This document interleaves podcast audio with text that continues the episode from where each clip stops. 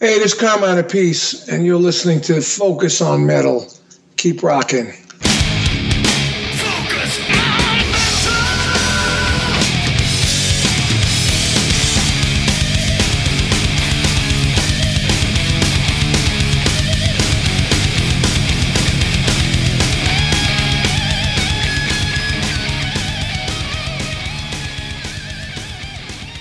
Hey, metalheads, Scott here. And Richie. There we go. And uh, again, the, the wonders of Skype and uh, and all of its all of its uh, isolation goodness. So, how you doing, man? I'm okay. Good. Um, I, I don't I don't have to leave the mask on anymore to talk to you on the phone. Although, wait a minute, we're in Yeah, Massachusetts. that's right. Don't say it too loud. We might here. have to do it. Yeah. Oh, it sucks. But yeah, definitely. but it's good. Yeah, it's definitely good to talk to you. Been a while, so hopefully in the next couple of weeks we'll actually be able to see each other in person and uh, actually have some good discussion. So hopefully, hopefully that'll happen. Yeah, and the day I'm talking to you is the day the stadium tour was officially postponed again. Yes, I, it was it was interesting. Uh, as- my girlfriend texted me the the new dates, and I was like, "Stadium tour? Are you kidding me?" And then, of course, you know, we we obviously we can't really discuss, but we did have a little bit of intel ahead of time that that might be happening. So, I had kind of texted her back and just said that whoever had told us had told us, and she kind of like texted back and went, "Yes, I'm rolling my eyes at you right now." So, uh, but yeah, it's it's it's it's a bummer, and uh, you know, and actually tonight that we're doing this would have been the night that the rescheduled Symphony X and Primal Fear show was supposed to be, that eventually got just totally canceled by coincidence. I I put dates in my phone when the concerts were supposed to happen, and I just completely forgot about them. Hmm. And then COVID hit, and then every so often, um, it it'd come up with a reminder because Mm-hmm. I wouldn't look. Yeah, that was mine this morning. Is is my looked over, my phone was telling me, "Oh yeah, you got the show tonight." It's like, yeah, no, I don't. Bastard phone. And I just got I just got so pissed after a while yeah, that I just went in, into my calendar and just fucking deleted all of them. I'm like, I don't, I don't need this shit. But and uh, bear in mind, I, I didn't have an, anything really invested in tickets, but Yeah. th- these are all shows that I wa- wanted to go and see. yeah, You had a lot of money invested in tickets, so you were, you know, you were hurting more about this than than I was. But it's it's just a bummer for everybody. It is. I think with the stadium tour, we talked about it before. All these dates, ha- you know, you have to join all the dots on it. You can't pick and choose which state you're going to play in. yeah. Well, well, the thing Um, was that that whole thing was already rescheduled. That the the original rescheduled date for this year for Boston, well, for my date, I think was July seventeenth. And it was like the 17th and 18th for Boston. Yeah, So they had they already even- rescheduled the whole thing with all the dates. Yeah, but they weren't in in, in Massachusetts. They weren't allowing uh, hundred percent capacity, Mhm. and that meant that the two shows here, um, it just wasn't it just wasn't going to work this year.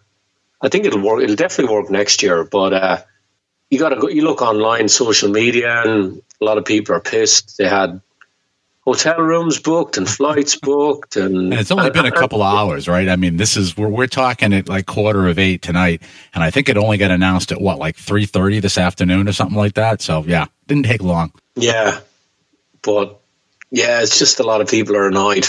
Yeah, And it's a lot of money tied up for two years. It really is. So if- Mm-hmm. You're doing meet and greets and all that. That's a sizable chunk of income. yeah, it is. Yeah, and the thing is, is I guess I probably still haven't learned my lesson because I did buy concert tickets for a show in December of this year.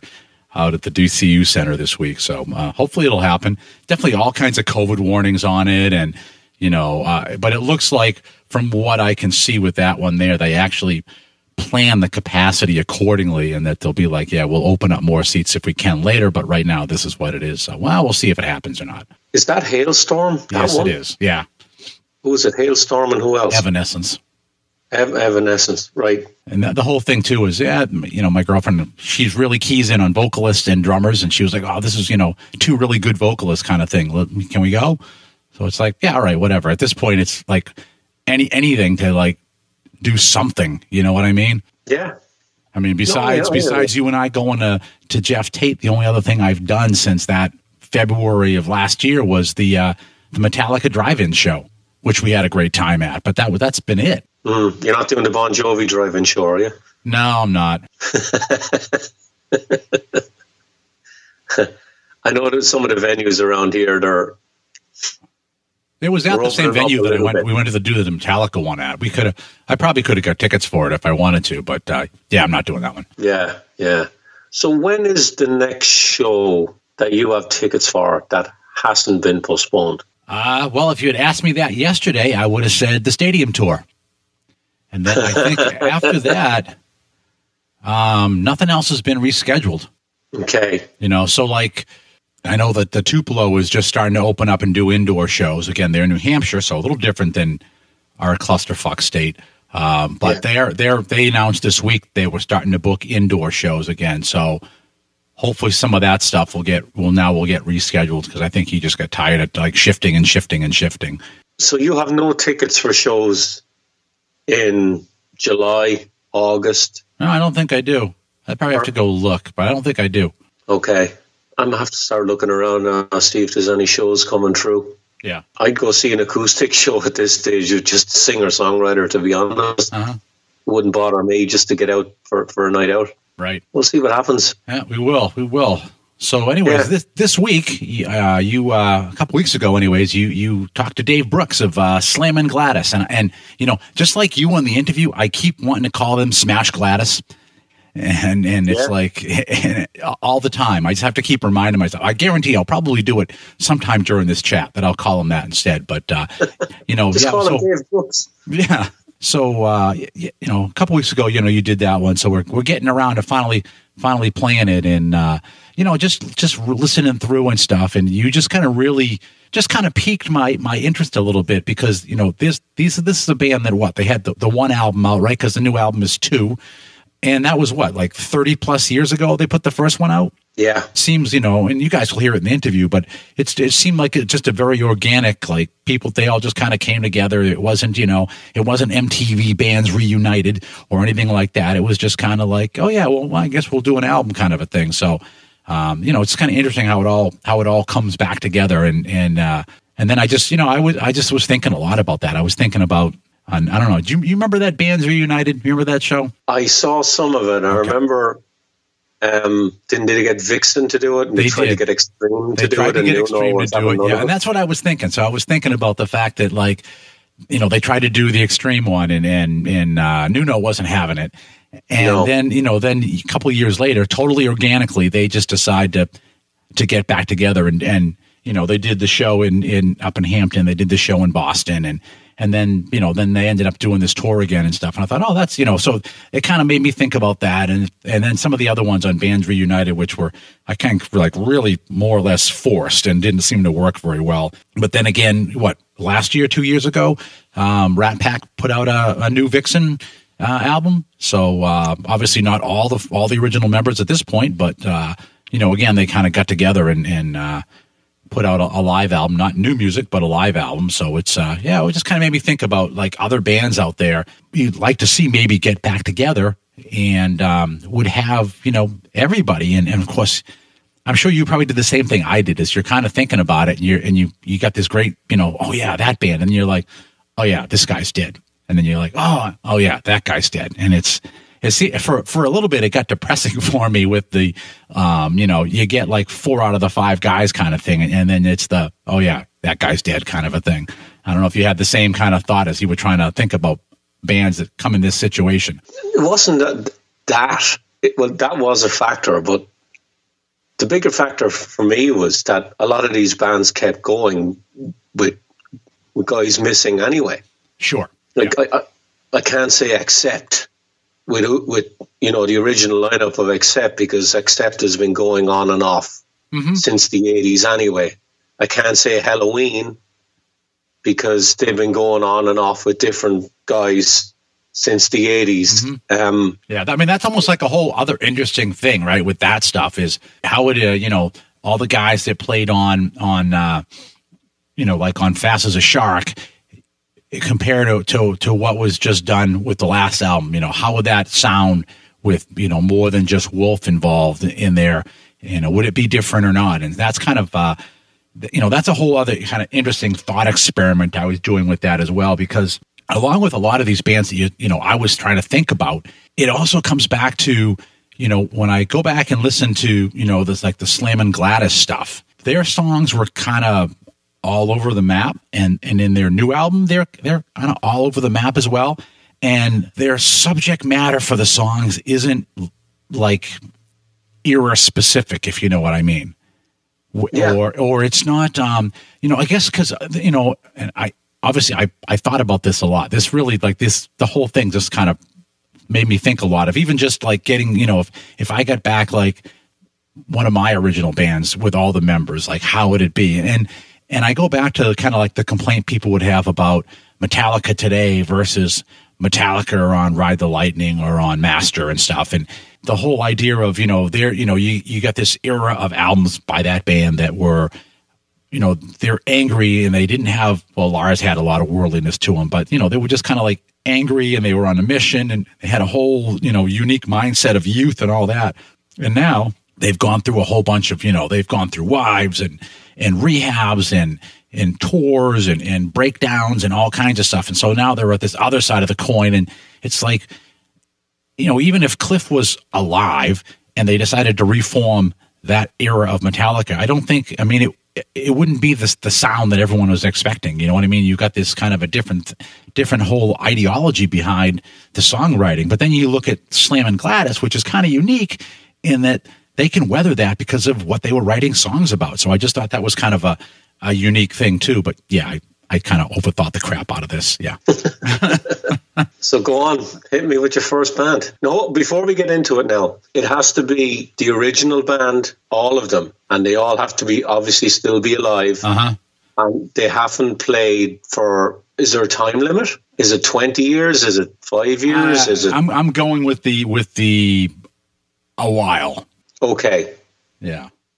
Okay, so that might the two bands I've picked will definitely fit into a while. Yeah. If there's one that matches, it's probably going to be this. Again, when you talk about a band that the way they wrote songs, what they wrote songs about, all of that kind of stuff. I hate to say the word timeless, but um, it, it isn't. It isn't really era specific. Obviously, some of the album mix and stuff like that. Yes, that's that's in there. But I, I think that if they all got back together again, that it would be they'd probably write equally really great songs in probably close to the same vein because I think a lot of the stuff that came out before from them is you know it wasn't like people were writing for them and stuff so but the, the band that that that, I, that really when I did a lot of thinking about this that that eventually like sprung to mind and I was like holy crap is Blue Murder Yeah, that's one of mine. You know, Is- because you you- think about it, right? I mean, uh, Tony Franklin can still play his ass off, right? Uh, as far as we know, that Sykes is alive. You know, he's kind of like Howard Hughes. We're not really sure. He could be in the Las Vegas hotel with footlong fingernails. We don't know. But uh, you know, when I last saw him playing with Thin Lizzy, you know, the guy could still sing pretty well. He could still play really well.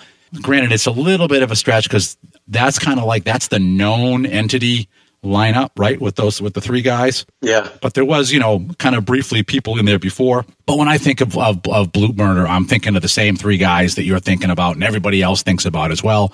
And I, yeah, I just think that would be kind of a real, you know, slamming Gladys kind of thing of, of, uh, you know, just kind of a real organic come together, you know, do it. And, and I, I just think they probably would have some really cool songs. yeah. There's a couple of things on that. Share my thoughts with that. Yeah. Um, y'all, anyone listens to the show knows how big a fan I am of that album. I think it's amazing. The de- I'm talking more of the debut album.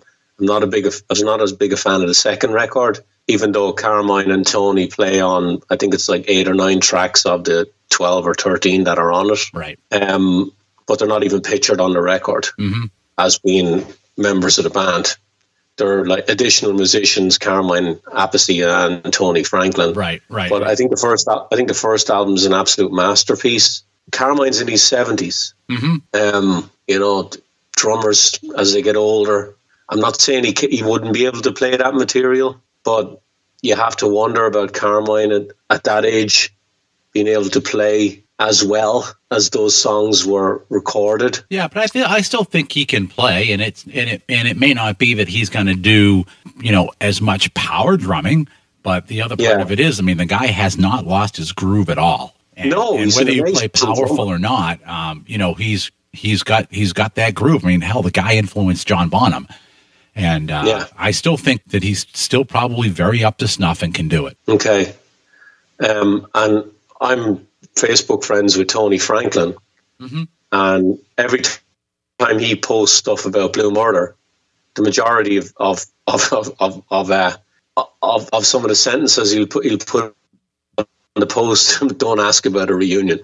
So he'll post something and it's always nearly always followed by and don't ask about a reunion. Yeah. because he must be sick and tired of people asking. I'm sure carmine is too. Like we've asked them. I, I think I think we've actually in the him more than interview we asked Carmine and he was like uh, something about like I can't get I can't get John out of the house or something like that. He was he was pretty funny Yeah. about it, but yeah, But the thing, the thing about Blue Murder, late in the nineties and in the early two thousands, they did keep playing shows, mostly in Japan, but it was just John, and he did shows with Tommy Aldridge and Marco Mendoza Mhm.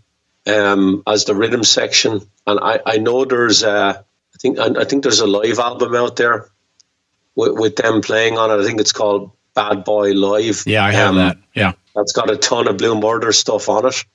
And I think that was recorded in Japan with Marco and Tommy as the rhythm section. I might be wrong now, but another reason I'd like to see Blue Murder play is for Sykes to get out of the house and play. he's, he's he's one of the '80s guitar players.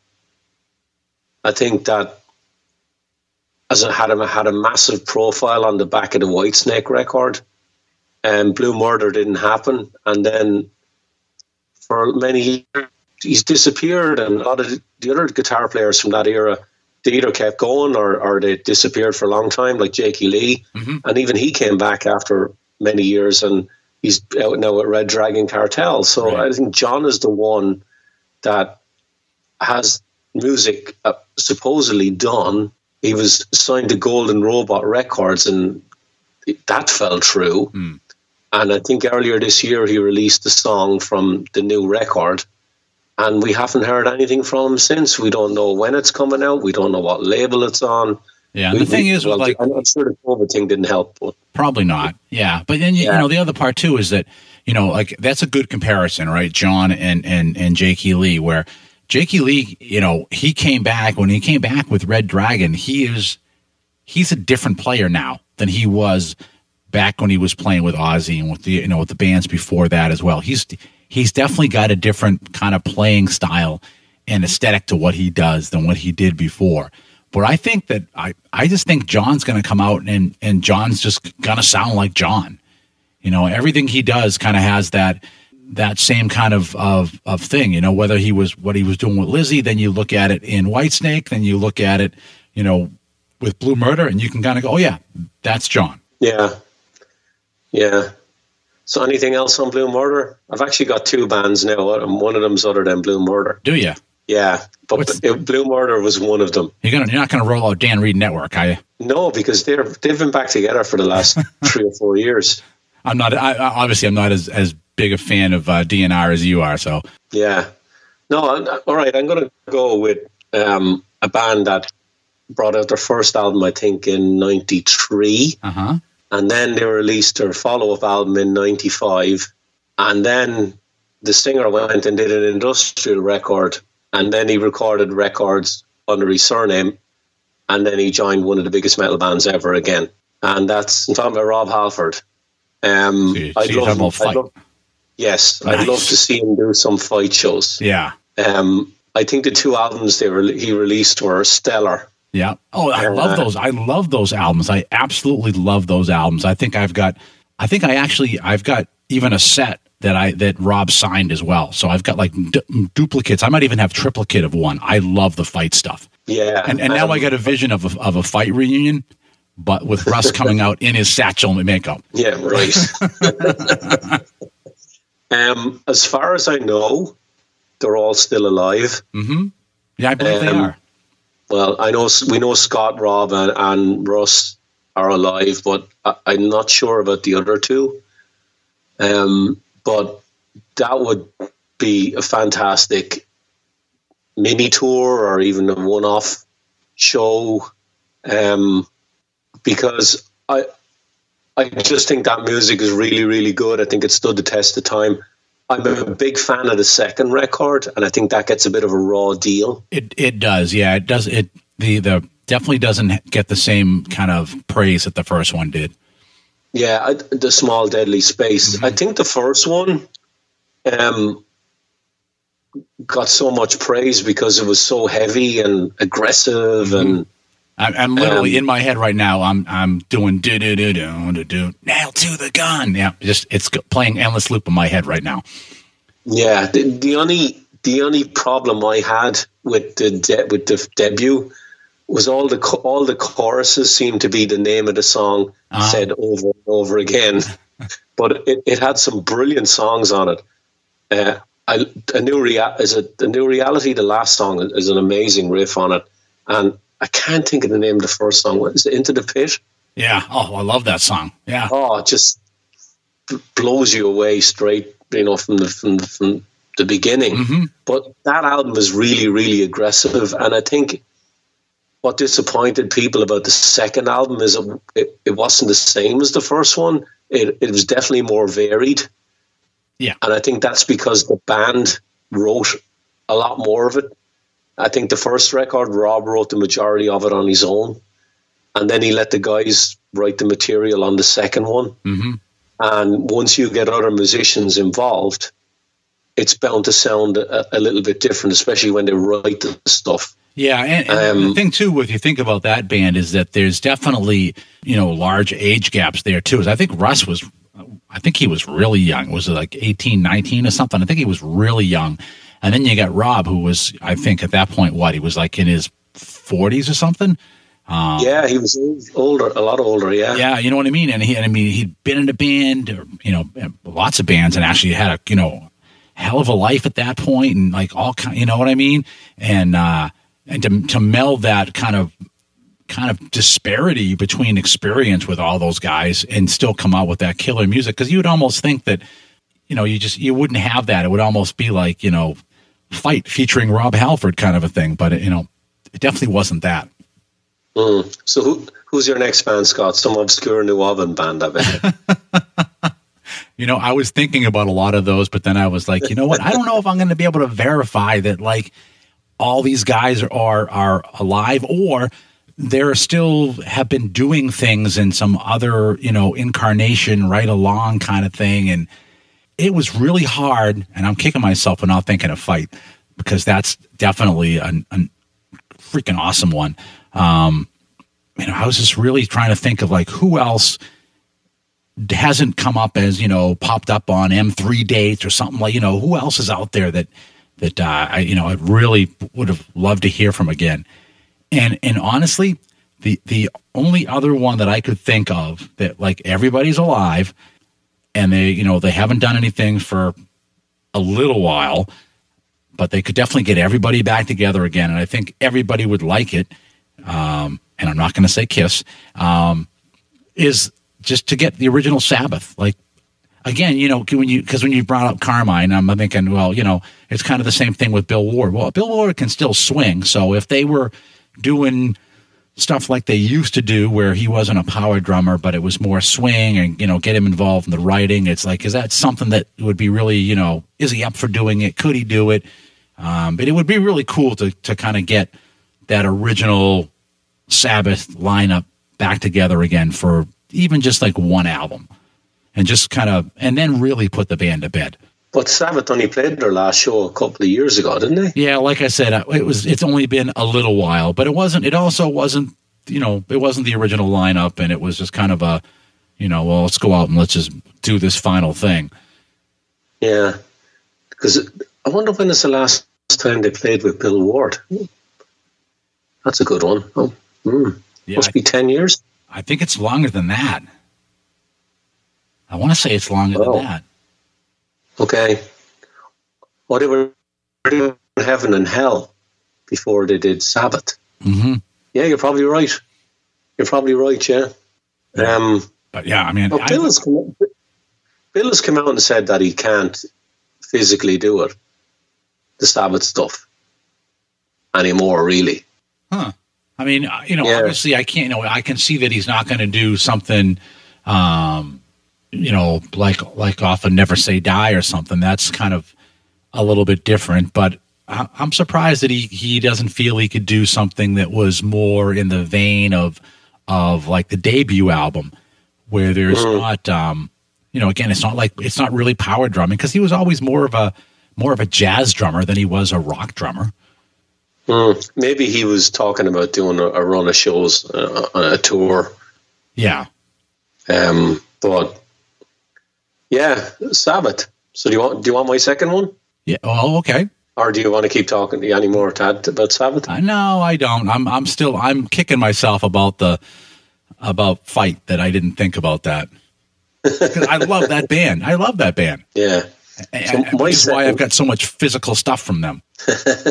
my second one is, is um, I think the first album came out in '89, and then they released the follow up in '91, and then before the record was even released, they'd split up. And in the liner notes on the album, even the guys in the band in their thank yous talk about the band in the past tense. I think one guy says the end.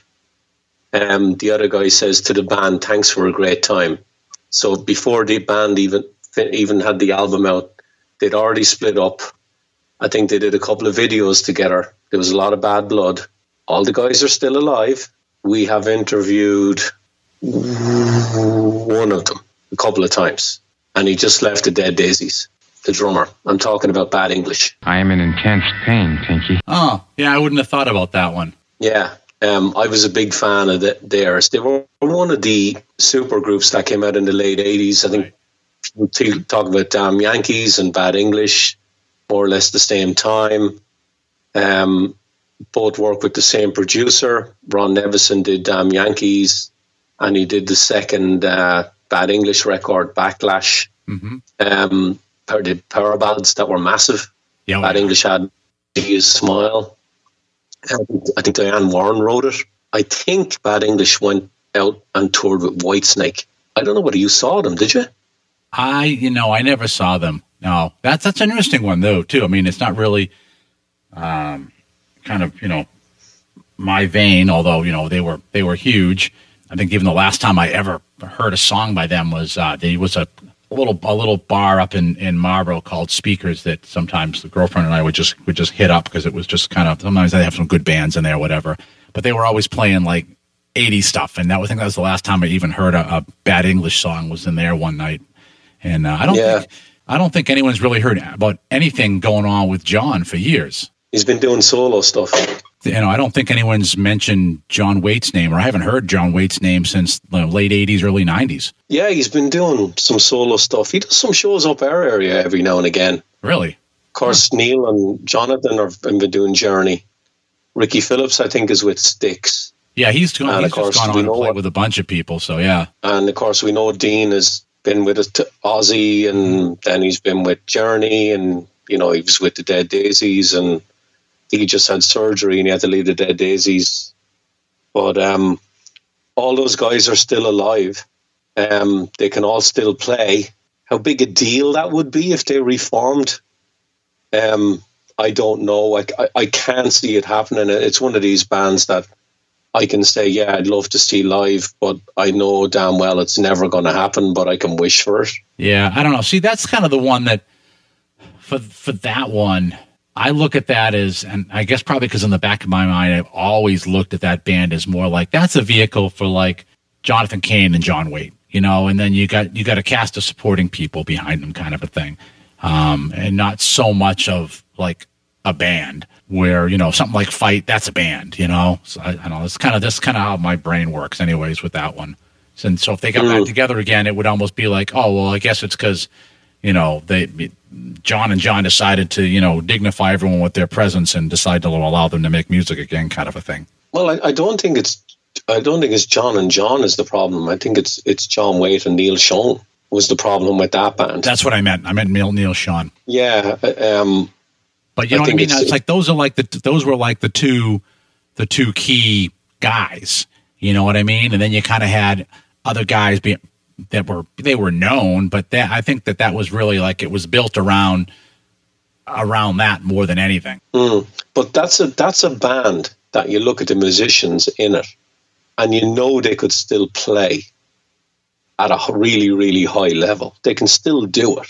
It's not going to happen, but people might, other people might, after hearing this, they might come out and they'll start naming all these bands, and then you, the first thing you'd point your finger at then and say, "Yeah, the singer." It's always the singer. It's like, can the singer still sing those songs though? You know, I think John Waite could still sing the songs. the other guys can all still play at, at a stellar level. Right. But again, it, it, it's a pipe dream. It, it's not going to happen. I could have picked Damn Yankees, and and uh, I thought you might have said I could have picked Shadow King. Yeah. Well, at the same time, we, we could have just we could have both picked the Babys as well, right? Because then, then I mean, we're almost halfway there with bad English. Yeah, but yeah, yeah. But I like I mentioned Shadow King there, and I have to say that the reason I wouldn't like to see that is Lou Gramm can't sing the way he used to. It, yeah. it all, you know, I'm sure Sykes can sing the Blue Murder songs. Yeah, like um, I said, when I heard him on on tour, you know, granted it was a couple of years ago, but back when he was doing the the Lizzy stuff, he could still sing pretty well. Yeah, and Rob can still sing, so I'm sure he could do the fight the fight stuff justice. Um, yeah, because that was definitely that's like in his you know in his range now too. You know. Yeah, yeah. Into the pit he might struggle with because that's pretty high. But they, they, don't have to do that song. They can do a lot of other ones. Oh, crap, they'd have to do Into the Pit. of all the four bands we picked, Scott, just to finish up, which one would you like to see the most of your two picks? Blue Murder. Of course, you had two. Blue Murder. Blue Murder. Yeah, still Blue Murder. As, as much as yeah. as much as I love Fight, I just I, I like all the elements that that Blue Murder brought to their music, and uh, and I miss it. Yeah, I'm probably going to have to agree with you. And another band that comes to mind now, this is an honourable mention before I go. I wouldn't mind seeing Stephen Pearcy reform Arcade. And I'm actually surprised that he never did that. None of the uh, none of the cruises or M3 offered to do that because he had Fred Coury in the band. Hmm. Um, they released two records. I know they came out at the height of grunge, but the first record he did after was is really good. That's the, the one he did after he left Ratt. And Stephen does all these solo shows, and he just does some solo stuff and a lot of Ratt songs. And I don't think he does any of the arcade stuff. So that's the band I'm actually surprised that they haven't been approached to uh, to do the odd show here or there at the oh, festival. That's interesting because they're they never really got that marquee thing either. They were, you know, I mean, he was fighting an uphill battle with that yeah. band as far as getting the name out there. And maybe that's why people don't don't offer him that because I mean, you know, hate to say it, but you know American music fans, right? It's like you're hot or you're not, and and I think a lot of people that were you know, if they had him on the Monsters of Rock cruise, you know, I'd see it and go, oh, that's pretty cool. And there'd be other people who were like going, arcade, like what? Like Arcade Fire? Like what the hell is that? You know? Or they'll just want him to do a Ratt, a set of Ratt songs with the arcade band. Uh huh. Yeah. So, anything else, Scott? Before we, we, I go? No, I mean it's good to it's you know it's it's good to actually get, get you on the phone, at least have a little discussion, and uh, you know just again this is kind of just I was just thinking about it, and and I got no one to talk to about this shit. So yeah, yeah, always good to talk. So we'll uh, we'll get together and we'll do that discussion episode we've been talking about. Yeah, yeah, we'll do that. All right, all right. So let's. Uh, you want to Want to let everyone hear what you and uh, you and Dave Brooks had to talk about? Yeah, sure. All right, we're going to roll that then. All right. Hello. Is that Dave Brooks? Yeah, that's me. Hey, Dave, it's Richie here for the interview. Awesome. So I'm looking forward to talking to you. I like the new record. Oh, thank you so much. Yeah, uh, I got. It's funny. I got an I got an email yesterday from a, a publicist uh, pushing a band called Smashed Gladys. Have you ever heard of them? Yeah, they were they were based out of New York, but I didn't know they. Uh, I thought they broke up a long time ago. Yeah, no, I got a I got an email yesterday pushing a song from them. I'm just wondering, God. is there ever any confusion there that people kind of get the two bands mixed up? Um, maybe a little bit when we were in New York, but um, not really. Okay, it's been nearly a 30 year gap between the two albums. And I remember a couple of years ago, I had this band on called Roxanne, and and they had a new record out, and it was more or less a thirty year gap as well. And I'm just wondering with you when when you when when the band broke up after the first album, did you stay in the music business? Oh yeah, yeah. I uh, I've always been in the music business. I uh, uh, said I made three solo albums. Uh, I did an album with the DeMarco brothers, the, the guitar player guys. Mm-hmm. An album with them, and then uh, you know I've been playing around. Uh, I uh, I've done some cover band stuff, you know, with the the Breakfast Club and stuff like that. Okay. Uh, so yeah, I, I I've been pretty busy. Uh, through the '90s, I just did original stuff and that and the other. But uh, when the 2000s came around, I'm like, yeah, I want to play out more. So I got in a I got in a, a an '80s band called uh, the Breakfast Club. okay, nice. Um, did you know your way around the studio, or did you try and get on the other side of the glass and maybe help produce bands? Oh no, I did uh, all three of my records.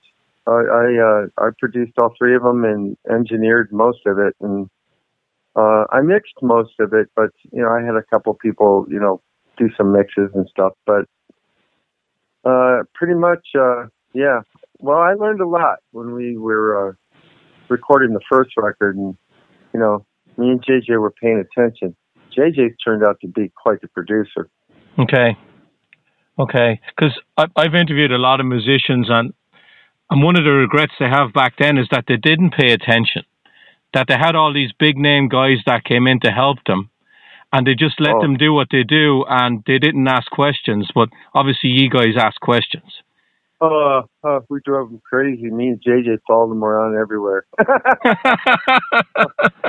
like, like, why are you putting the mic there? Oh, is that how you do that? Well, why are you pushing that preamp so hard? Or, you know, why, why are you, you know, yeah, we would not stop. Hmm. Yeah, all, through the whole process. yeah, well, it all pays off because you've only got so much time with these guys that you might as well pick their brain while they're there. Well, yeah, yeah, right. I mean, you got these genius engineers that you're paying a lot of money. You might as well ask a few questions. Yeah, yeah. So, what about the other guys? Did they stay involved in the music business as well, or or was it just you? oh yeah, Jay, everybody did. Okay, Um, Stevie, Stevie D's put out a couple records, and uh, you know he's been playing on other people's stuff. Uh, JJ did the Tories. Um, he's in the Tories for a while, and then uh, he did that Red Thirty Seven thing with Matt Nelson, which I think Jim Nation is going to release like later in the year. okay, So, uh, and then uh, Stacy, Al, Al and Stacy Collins. Stacy Collins has been playing all over the place. Uh, they they toured Europe for years, you know, till so so COVID made everybody stop touring. hmm. yeah, that's true. So when when was the last live show you did with with the band? oh, Slammin' Gladys. Yeah, Oh, years. It's been years ago. okay, Uh, we got off. Uh, I don't know. After we came back in tour from tour, uh, uh, probably like '94. oh wow, I mean, uh, uh, like a whole band, uh, 94, 95 maybe. okay, 94, I'm okay. So you never even tried to play the odd show over the years, get into a room, try and play together, see if you still had it. Well, we were all doing other things. You know what I mean? Uh, like Al was with his wife Stacy, and they were doing really well. They put several records out, and you know they they did really well, in, like in Europe and stuff like that. Hmm. So they were all playing. I was always playing. JJ, you know, uh, he's always busy, man. Uh, one one trailer after the other, one cue after the other, you know, stuff like that. And then uh, Stevie, funny enough, works at Warner Brothers, and uh, yeah, yeah, he plays around. Hmm. So there was no falling out with you guys. You all you all remained friends over the years. Oh yeah, no, no, no. We were never enemies or anything like that. Or no, it was not like that. It was like it, it was more like uh, Alan, Alan Stacy decided they wanted to write their own stuff and do their own thing, and then um, I, Tori uh, or JJ decided to join the Tories, I was I was writing a lot, but I was like, uh, you know, I think I was at Cafe Bellissimo then, and then uh, then I came back to Ohio to produce a record for a band called Junkman. So then I started working in a studio in Akron called the Grooveyard. So Okay. I worked there for like five years, Okay. uh, and then on and off, and then uh, I went back to California and uh, worked on a few other things. But then I came back and uh, it was all back and forth there for a while. But uh, I I was working on my records the whole time, you know, all through the '90s, Hmm. and then uh, uh, and you know, I even was working on my. I I put out a solo record while I was in the cover band too. So I put out a record in 2010 too. But uh, yeah, I, everybody kept real busy. Okay. So, of the four of you, who took the most convincing to come back and play as Slammin' Gladys? It didn't take anybody any. Okay. It, Said- it, it, it, it just all worked the scheduling? Yeah, it did, uh, uh, and I, uh, you know, because those guys, nobody could tour or go play anywhere, and I just, I just grabbed my kid and jumped in my car and drove to California and did everything to to finish it. But uh, you know, Charlie had uh, before that whole all that shit went down. Uh, Charlie and uh, Reggie from Jib Machine approached me about releasing the first, you know, the the the, the debut record. Hey, uh, we want to re-release it. You know, Hmm. you know, because they got a- they got a label in Cleveland here, and they- and like uh, maybe you guys should do a bonus track. Well, then, you know, me and JJ got to, together to start writing the bonus track, and the bonus track turned into six songs. Nice. we we had six songs before we knew it. Okay. I mean, literally, like, and uh, so we just first we were going to do a six song thing, but then uh, you know it was taking a while, and you know things were, and we kept writing, and and you know we kept like every once we we come up with a song, we're like, man, we got to put this on the record. So finally, it came out to nine songs. Yeah. After all, it, it, it, it took a couple years, but uh, it, I, I'm so happy it happened the way it did. Hmm. Dave, would you have done it again if maybe only three of you could- three of you could have done it and not four of you? Well, I don't know. Uh, it, it really wouldn't be Slammin' Gladys with everybody that's in the. You know what I mean? It, Yeah. That, that's it, it's kind of a. It's really kind of a thing because like, uh, Steve and Al have a certain like thing they do. Their rhythm session thing is just it's they those guys locked up immediately when they met each other. Man, I mean, it was amazing. And uh, yeah, I don't know how we could have. It's a good thing for you to say because with a lot of time between albums, um, and there's a lot of bands out there now. They have a lot of different lineup changes and members coming and going and stuff like that. That you would you, you have that attitude that it has to be the same four guys. That's a that's kind of refreshing to hear in this day and age. Well, it, it, there is that thing, man. When when those three guys, when those three guys got in the studio and started playing together, you you, you understood the whole thing. You know, I mean, like, oh, that's it. Hmm. Yeah. Uh, as soon as they started playing together, I, and- and dude, you know, they didn't fuck around either. We we were at uh, Doug Messenger's studio over in North Hollywood, and um, those guys got in there and recorded six tracks in seven hours. They did six tracks in seven hours, and you know, they did each track like, you know, three or four times. Okay. No fucking around. yeah, that's chemistry right there. right? Yeah. Yeah.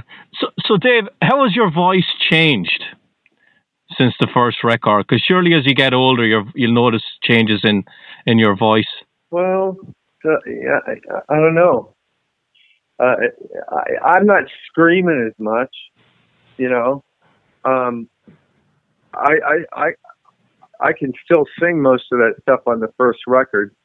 Um, I haven't really tried to sing some of it, but uh, I mean, uh, I guess if I had to do a tour, I could. But um, it, it's changed a little bit. The timbre's gotten a little like maybe a little deeper or something like that, you know. But uh, I'm just not. The songs aren't like way in the stratosphere and, and stuff like they were before. Hmm. No, Uh, but that was a different time, you know. I mean, what uh, it really with this record, like our real true roots are kind of showing through. With the, you can really hear a lot of the blues stuff, and uh, you know that's that you know that's where it, where it all started with. You know, the, like you know the bluesy Aerosmith, the Zeppelin stuff. That that's kind of where we were really the school we were really from. But I mean, with us, we were we were pretty heavily back back in the day. We were very heavily influenced by Prince. Oh, okay. Is that where where this like if I go online and I look if I put in the name of the band it comes up as like they're a hard rock funk band. Are you okay with being described like that? Well, I guess that was really true in the early '90s, but we're, more of a a rock blues band now. I mean, we, there's some funky parts about us, but uh, um, you know what I mean. Yeah, Uh, I guess we were a lot more funky on the first record, maybe. Okay. Okay. Dave, I want of a rock thing, though, you know. Yeah. Go, go ahead. Yeah. So so do you plan on playing live shows when it opens up again or or do you just want to do the record and you're all you're all going to be really busy moving forward and you're not going to be able to play Oh live? no, no, every everybody wants to play. Good. Good. yeah, if we get a chance to play, we'll be jumping on that shit. Okay. Okay. yeah. I want to. I want to ask you a couple of things about the first first record, but I'm going to start with with the shows you did for it. Um, did you do did you do shows with Britny Fox? Yeah. Okay. Uh-huh. Sure Was- thing. Was yeah. that was that Those when guys were awesome. was that when Tommy Paris was in the band? Yeah. Okay. With Tommy. Okay. So how how many dates did you do with them? Did you do a run of shows with them? Oh yeah, we did a we couple, we did a couple of little tours like uh we did a couple of like little six week tours uh with those guys. Um yeah, uh that's where Lost in Texas came from. we, we got lost down there when we were with them. Uh we had we had we, we had to drive out to uh, El Paso and you know, we, you know, we didn't have the fucking, you know, we, there was just maps and stuff, like you know, but uh, you know, somebody, somebody fell asleep and somebody else started driving and started going the wrong way, kind of like Dumb and Dumber, you know. Yeah. Uh, and uh, you know, so we ended up in the wrong fucking town, but uh, that happened. That, that actually happened a couple times, but. uh but that was a fun little. Those guys were awesome, man. They were so cool to us. Because I interviewed Johnny Dee and and and Tommy um, because the album is 30 years old this year, and I, I interviewed him about six weeks ago, and I love that record. But how good were they live? That lineup because it didn't last long. Oh no, it was real good. Tommy Paris is a motherfucker, man. Yeah, yeah, he can, he can, he can, he could belt. Hmm. Yeah. So so what other bands did you go out with back then? Uh, Southgang. Yeah. a lot of shows at Southgang. We yeah, we did. Uh, that that was a real long tour. Okay. Um, but that was like a year. I don't even know how long. What dude? It was so long. we we we come home and we're like, what the fuck happened, and then go back out again. so we did two. We, we did we did we did two tours of Southgang, and then uh, uh, we did the Warrant Uncle Tom's Cabin tour. Okay. Um, Tell and me- then we we did Tell me about the Warrant. Tell us a little bit about the Warrant tour because, of course, you have a history with Jani Lane, and I'm going to ask you about him in a minute. But what what what size venues did you do on on the Warrant tour? Well, the the the, the Uncle Tom's Cabin tour was like a promotional tour, and like MTV was kind of putting it on, I guess. And uh, we just started in Florida and went up all the way up the East Coast, and uh, like big, the big concert clubs like uh, Hammerjacks and the fucking remember the Limelight. Yeah. That, oh, in New York City. Mm-hmm. That fucking place. That that place is awesome. Hammerjacks. Uh, oh fuck! What was that place in Norfolk? That was a big ass room. I forgot the name of the room though. Hmm. Um, all the all the big rooms up the East Coast. Um, then we played. Uh, was this crazy place in North Carolina? I forget. Oh man, it was a crazy show. um, uh, uh, I'll I'll think of it in a second, but uh, um, yeah. But after that tour, that that helped us a lot because then we played. Then we went and played all the places we played with them. You know, it's just a Slammin' Gladys. You know, we went out and did our own thing for a while. Hmm. Did you get to uh, tour outside the U.S. at all? No, we went to Hawaii. Uh, no, uh, I don't think we ever went to, up into Canada or nothing either. We just, man, it, it seemed like most of the time we were in Texas. Lost. yes. yes. like we played in Dallas. I don't know how many times. Like I remember playing there twice in one month. Uh, a lot of a lot of Texas gigs and stuff. Uh, the South, um, Ohio, you know, hmm. we did a lot of the East Coast too. We played New York, I think, four times. Okay, and like that album came out, I think it was at '92. So, right. so not the not the timing couldn't have been worse. It didn't matter. Oh, how, no. It didn't matter how good the record was. Um, was how tough a pill was that to swallow, though? When the you know, because you'd every single band in that genre, uh, basically overnight was told that their career was finished. That must have been tough for you four guys to uh, to get a handle on it because you would have come in with certain hopes and aspirations. You release a debut record, got reviewed very well, and then this happens. Right. Well, we we were tied to a bunch of stuff that like put us in the same like class as those other bands, I guess. And I mean, I guess we were kind of like that, but we kind of weren't that at all. But uh, uh, but we definitely got grouped in with all that, and it's like, yeah. Um, but the thing was when when the record company, when Priority Records kind of gave up on it, we were starting to get real good airplay for what you need. And what you need was really starting to hit the radio. And, and then, you know, our record company guy was kind of like, um, one was, you know, oh, I don't think it's working, you know, and, you know, wanted to sign a grunge band. Yeah. Yeah. I've heard that. I heard that from a lot of musicians from around that time period. It's you're the flavor of the month. One minute you're the best band in the world, and then if if, if you know if MTV starts pushing a different genre, they just stop. You know they don't return your phone calls, and even though you've done nothing different, um, and uh, you know a lot of bands got lumped in with that. But even if you sound a little bit different, Dave, I think it's with the, bands you're associated with that you went on tour with, like oh, War- yeah. Warrant and Southgang you know, even though you all might have your own individual sound, they lump them all into one genre anyway. And you're oh yeah, you're right, absolutely. You know, no, you're uh, that's exactly what happened. You're like, well, oh, you're with him, so you you're just like him, uh, like you know how people are. Hmm. So, did you guys try to continue and get a different deal for a while, or did you just knock it on the head?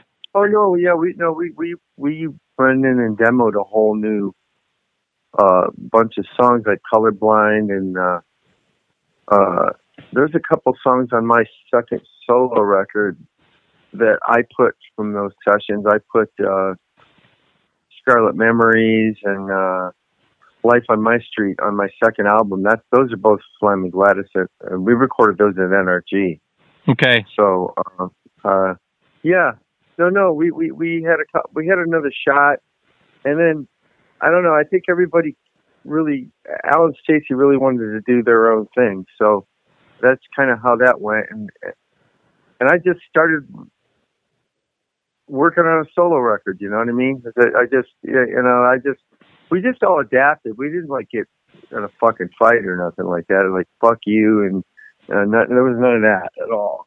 Hmm. It's we just like uh and you know we've been struggling for writing and and trying to make our way through the Hollywood bullshit and uh then we went touring and so we uh that was like four hard years of, of like really trying to more than that maybe it was like five years of really trying to get that off the ground and then I don't know I, I kind of all think we kind of wanted to try to do something different too, and and I was I was I started really listening to different kinds of music, you know what I mean, uh, and wanting to do something different. Like that little Earthquakes record from Tori Amos, man, that really changed my perspective on a lot of things as far as like uh, I don't know lyrics and stuff. Hmm. Um, and so I, I started kind of writing different stuff too because I was listening to different artists and and then yeah, so I, I don't know. It's it's just the you know the winds of change were just blowing, man. You know what I mean? Yeah. Did you have label interest at all with the demo that you did, or was it just Yeah, uh, yeah, You you, yeah. de- you definitely Um, had labels sniffing around. yeah, yeah. Mercury was uh, uh was thinking about it. And, uh, uh, there was a couple different labels that. Uh, we, we should have signed with a different company anyway, but I mean we didn't. But I mean, uh, everything was cool at first, you know how it goes, and then then they're like, you know, as soon as they saw the the, the tide change, and they were like, you know, oh no. Hmm. So, Did but uh, did did any of them tell you to uh, to change your sound to adapt the, the grunge approach at all, or did it even get that far? No, no, we just went in and did what we thought, you know, and uh, the stuff came out that, that you know the stuff that come out that was just real super rock stuff, you know, and uh, we didn't. There wasn't that much different, but the, the lyrics were a little bit different. Okay. Um, I want to finish up, Dave. I want to ask you about Jani Lane. Um, tell me about his help with you guys when it came to writing songs, because he was the one guy. He's he was a bit of an anomaly that he was a lead singer in a band that practically wrote all the songs in the band. Normally, it's a it's a couple of guys, the guitar player and the singer, but he st- he he kind of stood out. And not only did he write songs, he wrote hit songs, and I mean big hit songs. So you Right. you said earlier on that you'd be picking the brains of all these engineer guys. That wh- why did they put this here? Surely with Jani, you did the same thing. Like, what were you thinking when you wrote this song, or you, where did this hook come from? W- w- were you like that with Jani as well? Oh, we used to play together all the time. Like, like uh, when they were doing the Cherry Pie record, you know, he was showing me songs like, like w- when he he was when he was writing that record, I he was like, "Hey, come over here, I want to tell you something." So, like, I was hearing those songs, and then uh, uh, I was there with him. You know, and the whole when they were recording that record, I was with like hanging around with him that whole time. Um, and then, uh, yeah, definitely. Oh, he he would sit there and you know me me and Jay and him would sit around and play all the time. You know, and he'd say uh, we'd show him he we'd show him stuff and he'd go, well, you might want to think about going to this chord or this, you know that chord. He did stuff like that. A lot with the arrangement kind of thing. You know what I mean? Uh, it, it, more of an arranger than a producer. You know, but he definitely produced it. I mean, like, like he uh, he was always there when I was singing and making sure I was doing it right. Hmm. Uh, uh, he beat the shit out of me, man. When those when we did that piece of my heart, oh my god, those guys tortured me for like eight hours. Wow. Oh yeah, they got that out of me. They're like, no, you can do it better than that. And they're like, oh, I'm like, fuck you. So, so you, you But, uh, so you said there, Dave, you were with, with the band when they were recording Cherry Pie. Um, did you get to talk to Beau Hill at all? Oh yeah, I talk to him all the time. He was So- gonna. Um, So you would have picked his brain as well. Oh yeah, uh, yeah. But no, I, I usually when I was in the studio when they were doing that shit, though, you know, you kind of keep your mouth shut, Yeah. you know. Uh, but you know, no, I talk to him all the time. We went to dinner, all that kind of stuff. But uh, he, uh, he, he was going to. Uh, he he was trying to get Slammin' Gladys signed. Uh, so he he he was going to give us a, a deal with Interscope to do a demo and then uh, and then maybe make a record with Interscope. Uh, and he was going to do the record, but but it, but you know, Priority offered us you know a, an exorbitant amount of money. So that's not the way it went. Mm, yeah, because that time period would have been about right because I think the first album on that label came out around '92. I think it was Unruly Child or or, or, one of those bands. So uh, yeah, and he had a hand in that label. He owned he owned part of it, I believe. Uh, yeah, he was in deep with them. Yeah, Yeah. yeah, yeah. So were you were you in the studio with Warrant when Mike Slamer did the guitars? Uh, no, Okay, because he I that think was uh, that was mostly on the first record. okay. What about when CC DeVille came in to do work on it? Were you there for that? Um, I was with Jani the night he wrote Cherry Pie. Okay. Yeah. and then and then yeah Mm-hmm. and then CC, uh I think CC was with us too Nice. anyway uh Donnie Ienner calls Jani up and says he wants another song uh from Columbia and uh and w- we went out Jani calls me up the next morning and then and, man, man we went to bed late and like went to Sound City and demoed Cherry Pie. So yeah, C- CC was around for all that. He was around that whole time period. We were all hanging out. Nice. So, um, he, he was around all the time. Uh, it, like we'd go out, to, you know, the Rainbow or Spice Club or any of that crazy shit that was going on back then. Nice, nice. So, Dave, I'm going to wrap it up. Um, can you tell people where you, they can buy the record, give out the social media sites, and uh, where where people can get in touch with the band? Well, if you go to slamminggladys.com, slamminggladys.com, all the links are on there for everything, like YouTube, uh, all that shit. Uh, merch bucket, Slammin' Gladys merch bucket is uh, what there's you can buy solid CDs and you can buy you know T-shirts and all that through uh, merch bucket. They're they've been really cool to us too, um, and. Uh, you know, it's on every platform. It's Apple Music, Spotify. They can buy it anywhere, man. Uh, I mean, th- th- there's stuff I never even heard of. that it's on. nice. Well, uh, like I- stuff comes up on the internet. I'm like, I didn't fucking know that. yeah, yeah, yeah. Like people say to me, "Where can I listen to your show?" And I'm like, "Just search." It's a, I don't know all the places it's on. It's everywhere. It's the internet. right. you know, it ain't hard to find. All you got to do is know the name of it. Yeah, yeah. So, Dave, I love when bands come back, and I don't give a shit how long it's been. And especially when bands come back after a long, long time out, out of the out of the out of the business, like performing together, and it shows that you guys still care, that you want to do it.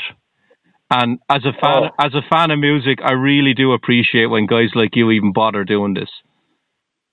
Oh, it's well, it's all I've ever done and all I've ever wanted to do and all I'm, I'm ever gonna do. Hmm. So when I get pitch bands like yourselves that have had a massive break in between albums, I'm I'm always interested in talking to those guys because something has happened for you guys to get back together, and that always piques my interest. Right. Well, Yeah. it, it was pretty magical. Mm. So hope, It hope really was. so hopefully there's some live shows when all this madness open opens up again. Oh yeah. Uh, I'd love to fucking like do the East Coast, and I'd love to do for oh, wow, the, Europe. I'd love to do Europe just one fucking time, you know. yeah, It'd be great. just just to tick the box off. Yeah. So Dave, I'm going to leave you go. It's been a pleasure talking to you. Thank you so much. And and the new album too, too. I love it. Really, really good stuff. Thanks, man. I, I really appreciate it. All right. Well, have a good rest of the day, Dave. All right. You too. All right. Take care. Bye. All right, big thanks to Dave Brooks for taking time out to talk to uh, Richie all about the brand new CD from Slammin' Gladys after 30 years. Still cracks me up. Decided to call it two. And if you want to pick that up, as well as any other good old Slammin' Gladys merch, you can head up to slamminggladys.com. And that's S L A M M I N G L A D Y S dot com. They've got the uh, two album on digital as well as on CD. You can even pick up a copy of the first album on uh, digital as well. And they've got some t shirts. And of course, everyone's got masks these days and hoodies and bundles and all kinds of stuff. So, again, if you want to, to uh, get any of that, check out the band. You can head up to slamminggladys.com. They are, like everybody else, up on Facebook, and that is uh, facebook.com slash slamminggladys. And you can also follow them on Twitter, but you got to change it up. It's Gladys Slammin'. And they also have a YouTube channel. They're up on Instagram. So, yeah, they're doing the social media. So, there again, you have it. A little conversation with Dave Brooks of Slammin' Gladys, as well as, uh, oh my God, a little bit of old school focus on metal discussion with Richie and myself. And speaking of that, we'll see what happens next week. It may be that we play the uh, part two of uh, Pete Mikowski next week. That could be what's up on deck. Or if everything aligns and Richie's actually able to make it down to the studio, uh, then we will probably be doing this other discussion he wants to do. This kind of a, a top five of somebody. And you know, it's these ones like this when we really start to debate out those ones. We uh, we do like to kind of get in the same room for those. It's not quite the same when you're not uh, in the same room doing it. So uh, depending on what happens, I think that's going to uh, decide what goes on next week. But uh, rest assured, there will be another Focus on Metal episode for your little metal ear holes coming up next week, right here, all over again. But for this week, that's it. There ain't no more. Stick a fork in it. This puppy is done. So for Richie, myself, and everybody else here at Focus on Metal, be safe out there. Have yourselves a great metal week. And until we talk to you again next week, as always, remember. Focus on metal. Else is insignificant.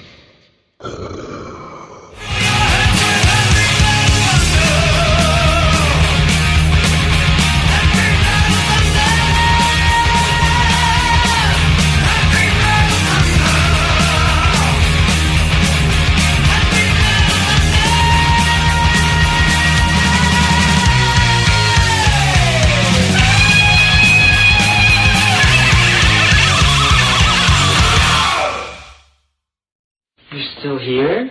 It's over. Go home.